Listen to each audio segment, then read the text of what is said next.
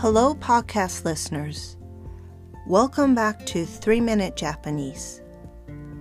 皆さん、おはようございます。こんにちは。こんばんは。3分日本語のお時間です。今回はイントロエピソードでオノマトペについてシリーズでお送りしたいと思います。This episode is an intro of a series about onomatopoeia. What is an onomatopoeia? I'm glad you asked. Simply put, it is a word that derives from a sound of animals, nature, or things.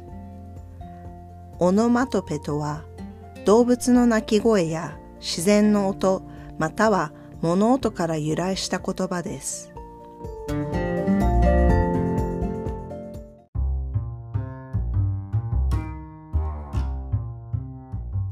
In English, such words often appear as verbs.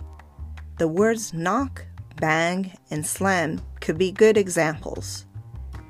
In Japanese, these words often appear as adverbs and they tend to repeat the sound, such as ton ton and bam ban. For example, tobira o ton ton to tataku. I knock on the door. Tobira o bam bam to tataku. I bang on the door. Tobira o batan to shimeru.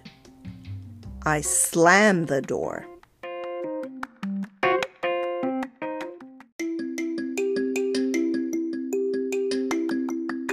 So I said onomatopoeia words mimic sounds. Well, there's actually another type of onomatopoeia in Japanese. 実は日本語のオノマトペは2種類あり、もう一つを紹介したいと思います。These words from the second group do not necessarily mimic sounds. The sounds of them may seem arbitrary, however, they are as useful and expressive as those in the first group.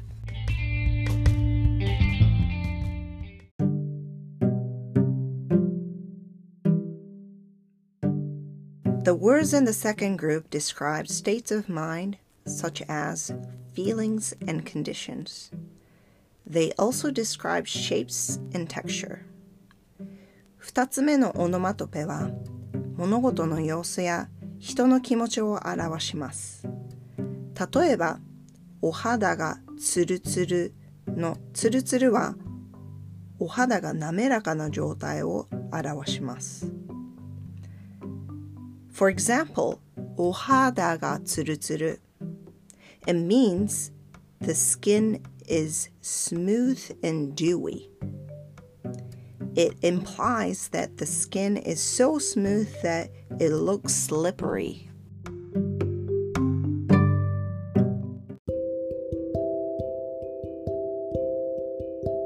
The Japanese language is rich with onomatopoeia.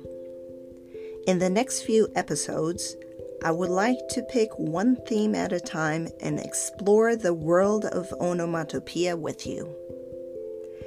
次回から数回にわたって皆さんとご一緒にオノマトペの世界を探求したいと思います。Stay tuned! では次回をお楽しみに。